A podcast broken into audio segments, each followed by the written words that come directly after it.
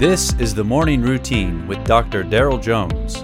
Morning Routine is a daily devotional podcast for those who are raising, educating, and growing the next generation. Good morning to you. Hope you had a restful night's sleep. Uh, today is August the 25th, and I'm reading from the prophet Joel, chapter 3, verses 14 through 16.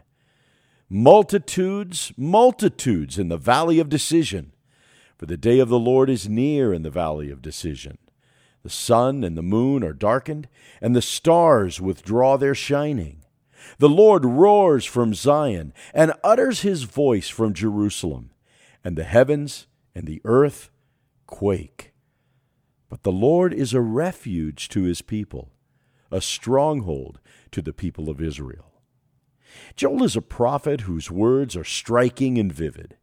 The book opens with the image of gnawing, swarming, and creeping locusts devouring the nation in judgment. In our text today, Joel envisions the coming day of the Lord, the day of judgment. The place of judgment is described as the valley of decision, and there are gathered multitudes, multitudes. As the sun, moon, and stars are darkened, the Lord, the judge, shows up and roars from Zion. The heavens and the earth tremble. And while the proper response to this is one of fear, absolute reverence for Almighty God, don't miss the last line. But the Lord is a refuge to his people, a stronghold to the people of Israel. We fear him, yes, and we take refuge in him, the God of our salvation.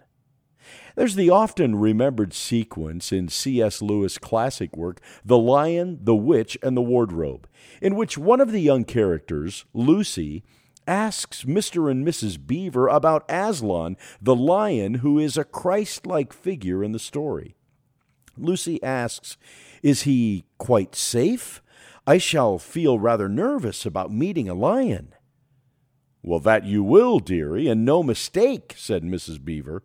If there's anyone who can appear before Aslan without their knees knocking, they're either braver than most or else just silly. Then he isn't safe? asked Lucy. Safe, said Mr. Beaver. Don't you hear what Mrs. Beaver tells you? Who can say anything about safe? Of course he isn't safe. But he's good. He's the king, I tell you. Well, the truth is, our God is a God of justice, and He will judge each person who has ever lived. But He is good.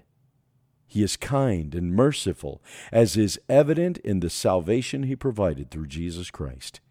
He is our refuge. Walk today in the reverent fear of the Lord and place your hope in Him. He is our refuge. You have been listening to the Morning Routine brought to you by the Herzog Foundation and hosted by its president, Dr. Daryl Jones. For more information, please visit herzogfoundation.com.